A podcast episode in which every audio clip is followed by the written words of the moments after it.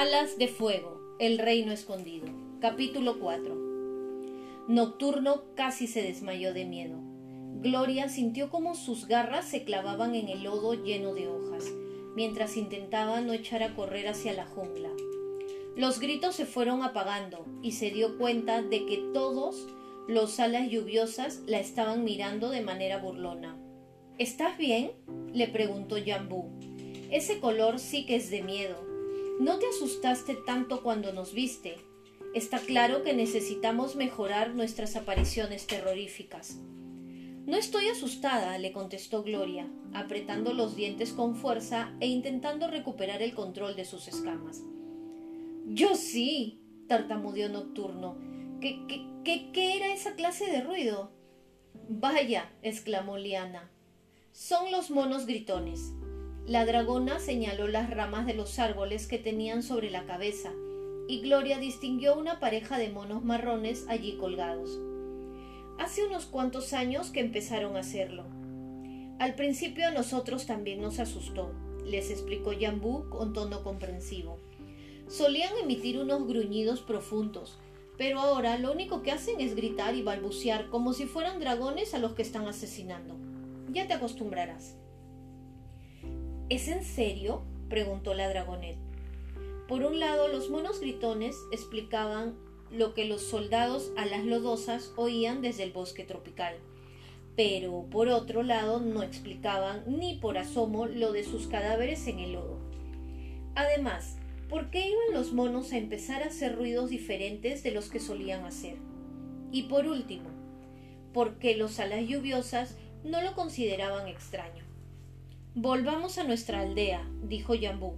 Podríamos dormiros para hacer el viaje si queréis. Os será mucho más cómodo. Hay muchas ramas desde aquí hasta casa. No, gracias, contestó Nocturno. Por supuesto que no, dijo Gloria al mismo tiempo. Yambú se encogió de hombros. Está bien. Entonces, seguidme. El ala lluviosa se, se elevó con gracia en el aire y se dirigió en espiral hacia la copa de los árboles. El resto de los dragones lo imitaron. En conjunto, fue como si un arco iris hubiera explotado y hubiera bañado de color los árboles.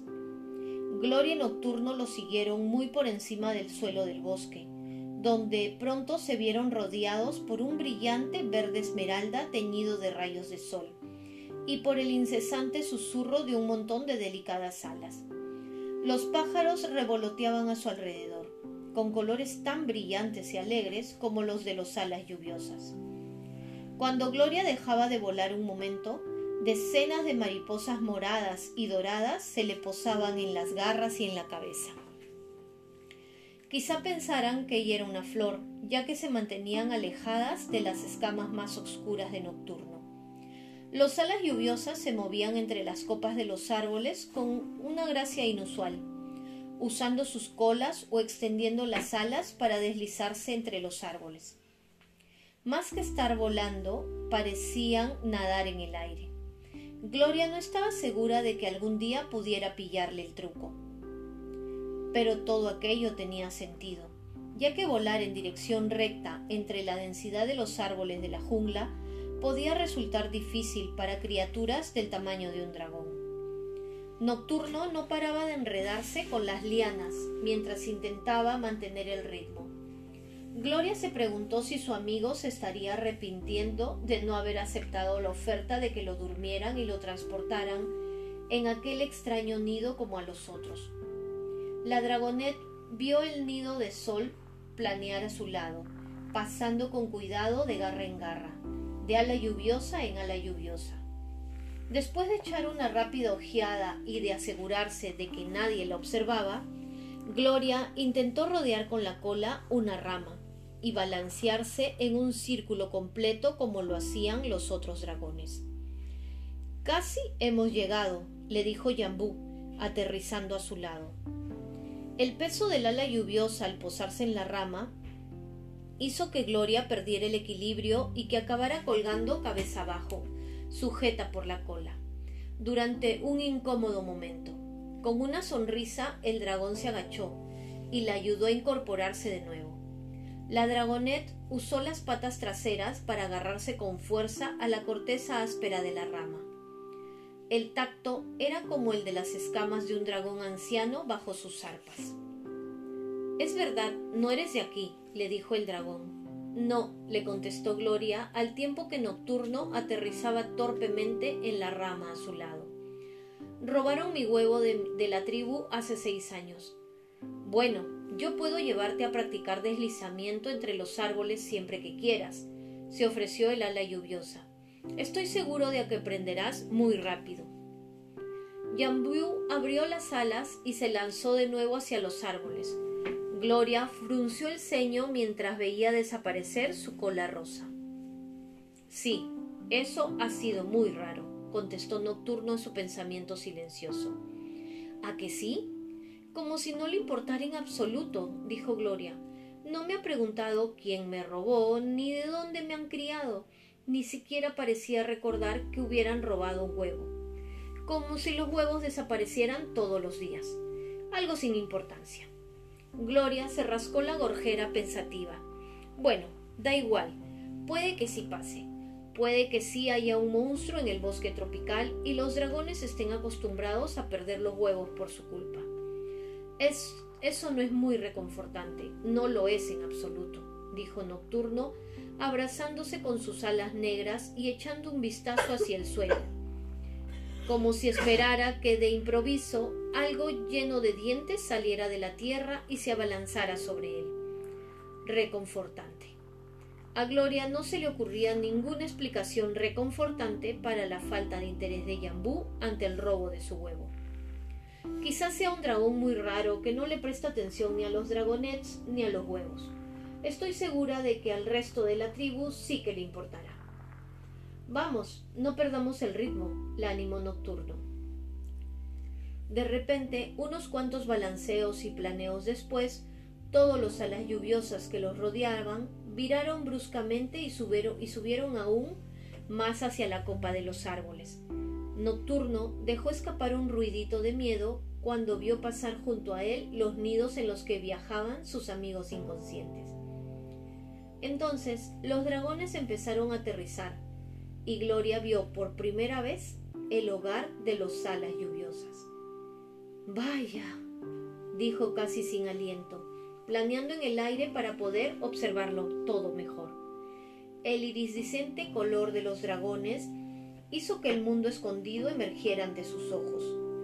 De no haber sido por los colores de los alas lluviosas, la aldea seguiría camuflada entre las hojas de los árboles enormes. Habían enormes pasarelas hechas con lianas, decoradas con orquídeas naranjas del tamaño de una garra de dragón, que colgaban entre frondosas plataformas. Algunas de las casas de los árboles tenían paredes bajas y techos o techos entretejidos con ramas. Otras estaban a cielo descubierto, alfombradas con suaves flores blancas, como si fueran nubes caídas del cielo.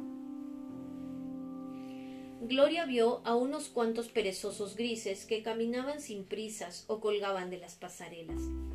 Se preguntó si no eran lo suficientemente inteligentes para saber que estaban rodeados de dragones, que podían comérselos en cualquier momento.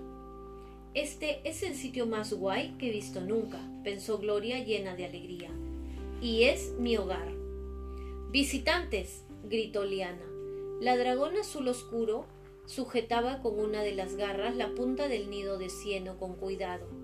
Ella y los otros alas lluviosas lo depositaron en una plataforma lo suficientemente grande como para albergar a veinte dragones.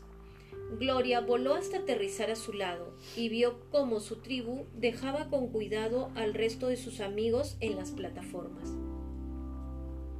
Un montón de dragones empezaron a asomar la cabeza por todas partes. Gloria se dio cuenta de que la mayoría de ellos estaban tumbados en artilugios parecidos a hamacas. La dragonet estudió la que tenía más cerca. Estaba amarrada entre dos árboles, firmemente tejida con lianas y rematada con plumas violetas y pétalos azules. Era imposible ver al dragón que había dentro hasta que éste asomó la cabeza. Sus escamas combinaban a la perfección con el verde y el morado que lo rodeaban. Muy inteligente, dijo Nocturno estirando la cabeza hacia la hamaca. Echó un vistazo al suelo, muy por debajo de ellos, y tembló. Estoy seguro de que no me gustaría dormir desde tan alto sin un trasto de, sin un trasto de estos.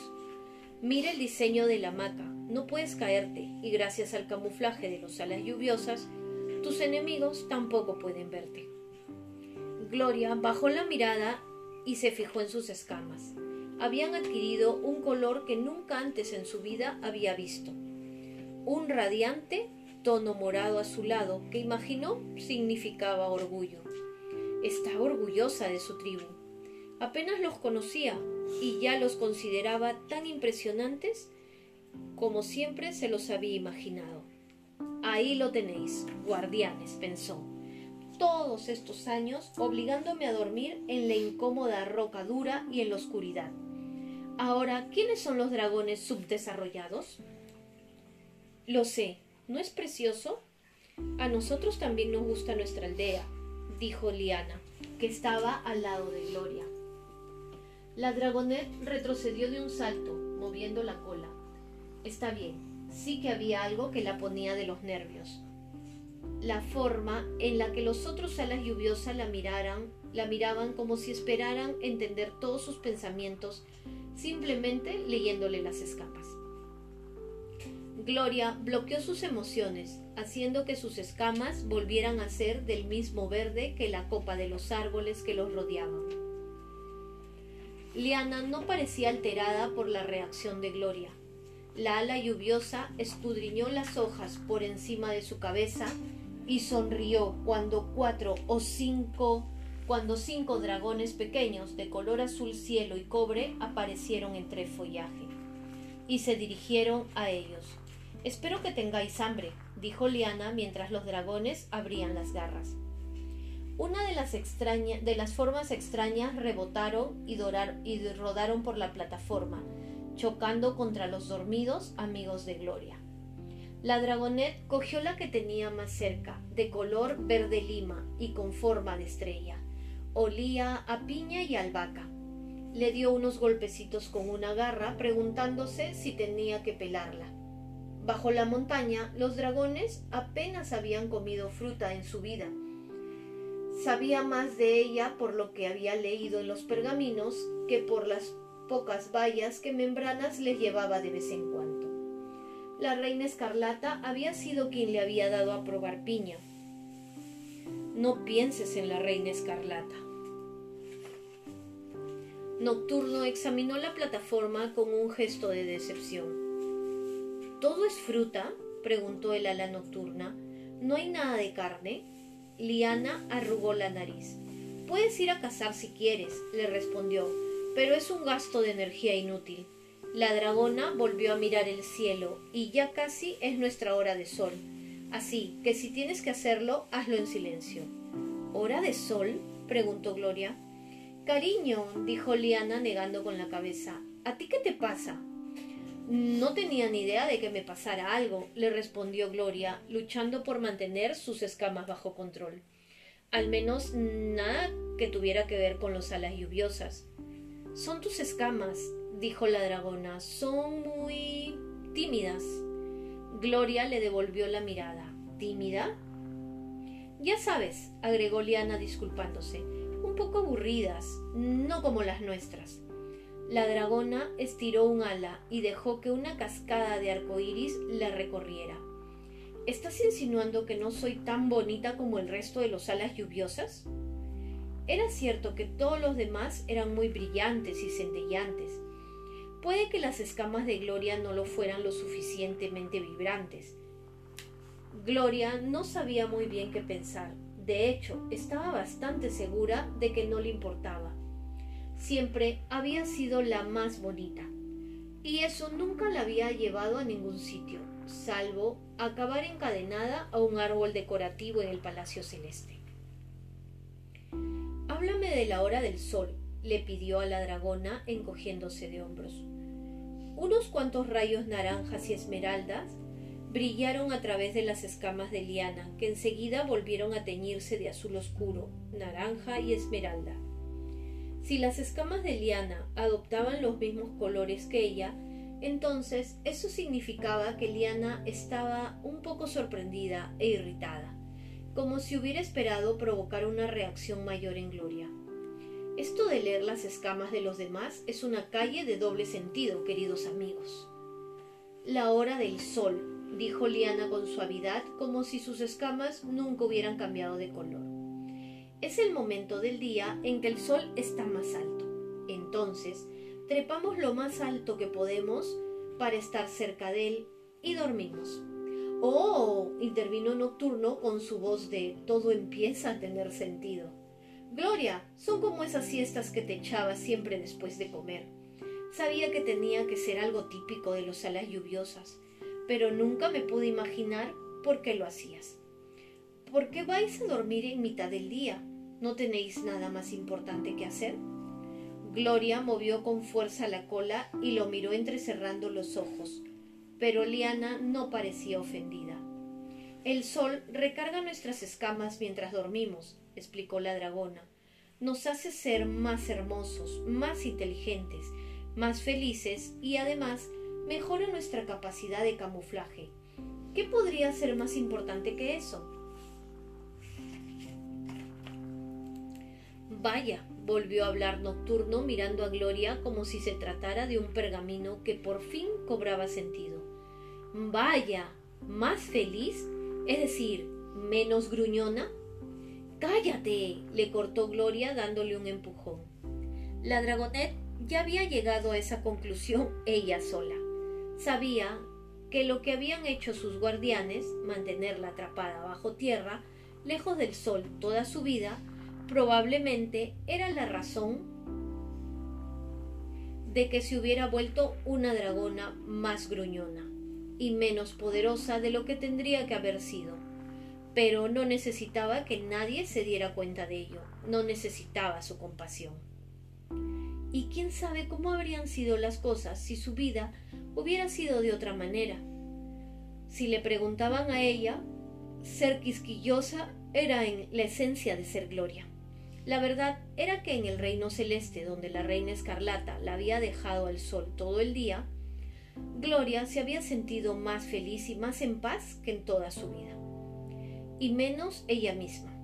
Sabía que eran los efectos del sol nada más.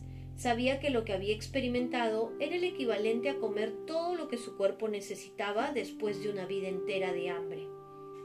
Sabía que la reina escarlata era malvada y que ella solo había sido otra pieza más en su tesoro. Una parte de ella había odiado aquello. Había odiado la extraña somnolencia y la alegría injustificada que la hacía sentir como un charco de babas. A pesar de eso, en cierto modo, le había gustado quedarse así toda la vida. Gloria se sacudió violentamente. Entonces id a dormir, le dijo Liana. Nosotros no nos vamos a ninguna parte. Los otros alas lluviosa que habían estado cargando con los nidos de sus compañeros ya se habían ido volando a las plataformas más altas en las copas de los árboles. Algunos estaban desparratados bajo los rayos del sol, mientras que los otros se habían tumbado en las ingeniosas hamacas y estaban roncando. Es cierto, admitió Liana, Liana nos despertaremos antes que vuestros amigos. ¿No quieres hacerles antes todas tus preguntas? le preguntó Nocturno a Gloria. ¿No quieres encontrar a tu familia y... No hay prisa, cortó Gloria. De todas formas, ya se han dormido. La respuesta seguirá siendo la misma dentro de unas horas. Gloria sabía que se le daba bien fingir en algo que, no que algo no le importaba. De hecho, lo que quería era que Liana pensara que no le importaba. Tenía suerte de que las preguntas no pudieran reflejarse en sus escamas, al igual que sus emociones, o estaría cubierta de ellas. Pero no estaba dispuesta a parecer desesperada en su primer contacto con su nueva tribu. La verdad es que ellos no parecían dispuestos a formularle un millón de preguntas. Así que estaba bien, podía fingir en aquel reencuentro que aquel reencuentro tampoco tenía la menor importancia para ella. quizá parecer guays y despreocupados era algo natural entre los alas lluviosas. Nocturno se rascó la cabeza. Al menos podríamos preguntarles por el monstruo. ¿Monstruo? se rió Liana. No existe ningún monstruo. ¿De verdad? preguntó Nocturno. Entonces, ¿qué es lo que ha estado matando a los soldados a las lodosas en los límites de vuestro bosque? Vaya, exclamó Liana, te refieres a ese monstruo. Las alas de nocturno brillaron y los ojos se le volvieron tan grandes como las lunas. Liana estalló en una carcajada. Tendrías que verte la cara, gritó. Ha merecido la pena decírtelo. Solo estoy bromeando, dragoncito negro. No sé nada sobre ningún ala lodosa muerta. Pero lo que sí sé es que por aquí no hay ningún monstruo. Relájate, nocturno, le dijo Gloria. Piensa en bibliotecas o algo parecido. Dragoncita, la llamó Yambú desde su percha por encima de la cabeza de Gloria. Ella lo miró asombrada por la luz tan brillante que reflejaban sus escamas magenta. ¿Te unirás a nosotros durante la hora del sol? ¿Quieres una hamaca? le ofreció, o una plataforma. Gloria miró a sus amigos. Los ronquidos de cieno eran más ruidosos que los de los otros a la lluviosa junta. Tsunami tenía el ceño fruncido, incluso en sueños, con las garras crispadas como si estuviera soñando con una pelea. Sol estaba hecha un ovillo, tranquila, como una chinchilla dormilona. Y Membranas, con su respiración poco profunda, parecía y sonaba medio muerto. Si de todas formas se iban a despertar, adelante, la animó Nocturno. Está bien, yo los vigilaré. El ala nocturna sacudió las alas y sacó pecho con gesto imponente, aunque más bien se asemejaba a una rana intentando parecer amenazadora. No dudes en despertarme si me necesitas, advirtió Gloria. Si oigo a alguien gritar con un pequeño carroñero, daré por hecho que eres tú.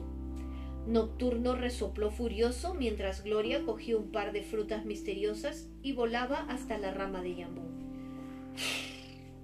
Me quedaré con la plataforma, dijo la dragonet, aterrizando al lado del ala lluviosa rosa. ¿Estás segura? le preguntó. Normalmente los dragonets se meten en las hamacas, por si acaso empiezan a rodar en sueños y se caen. Te despertarías antes de tocar el suelo, pero seguramente te golpearías con varias cosas antes de eso. Ya sabes, no te estoy diciendo que vayas a morir, pero sí que puedes hacerte bastante daño. Estaré bien, dijo Gloria. La dragonet nunca se había caído del espantoso saliente de roca donde la habían obligado a dormir durante seis años. E incluso en su estado casi comatoso por sobredosis de sol en el reino celeste, siempre se había quedado perfectamente sujeta a su árbol de mármol. Una soñadora tranquila, ¿eh? dijo Yambú. Conciencia tranquila, sueños tranquilos. Claro, contestó Gloria como si fuera a contarle mis sueños a un dragón al que acabo de conocer, o mis crímenes. Entonces puedes dormir con nosotros, le dijo el ala lluviosa saltando de la rama a una plataforma cubierta de hojas perfectamente colocadas para parecer una única hoja gigante. Los otros dos dragonets que, había, que había allí asintieron con aire soñoliento. Gloria giró en círculos y se tumbó con las alas extendidas, para poder tomar sol, tanto sol como le fuera posible. El calor la inundó como si estuviera revolcándose en oro fundido. Sí, pensó, mientras cerraba los ojos y relajaba todos los músculos. Podría haber dormido bajo el sol todos los días de mi vida. Adiós, estúpida profecía. Este era mi destino.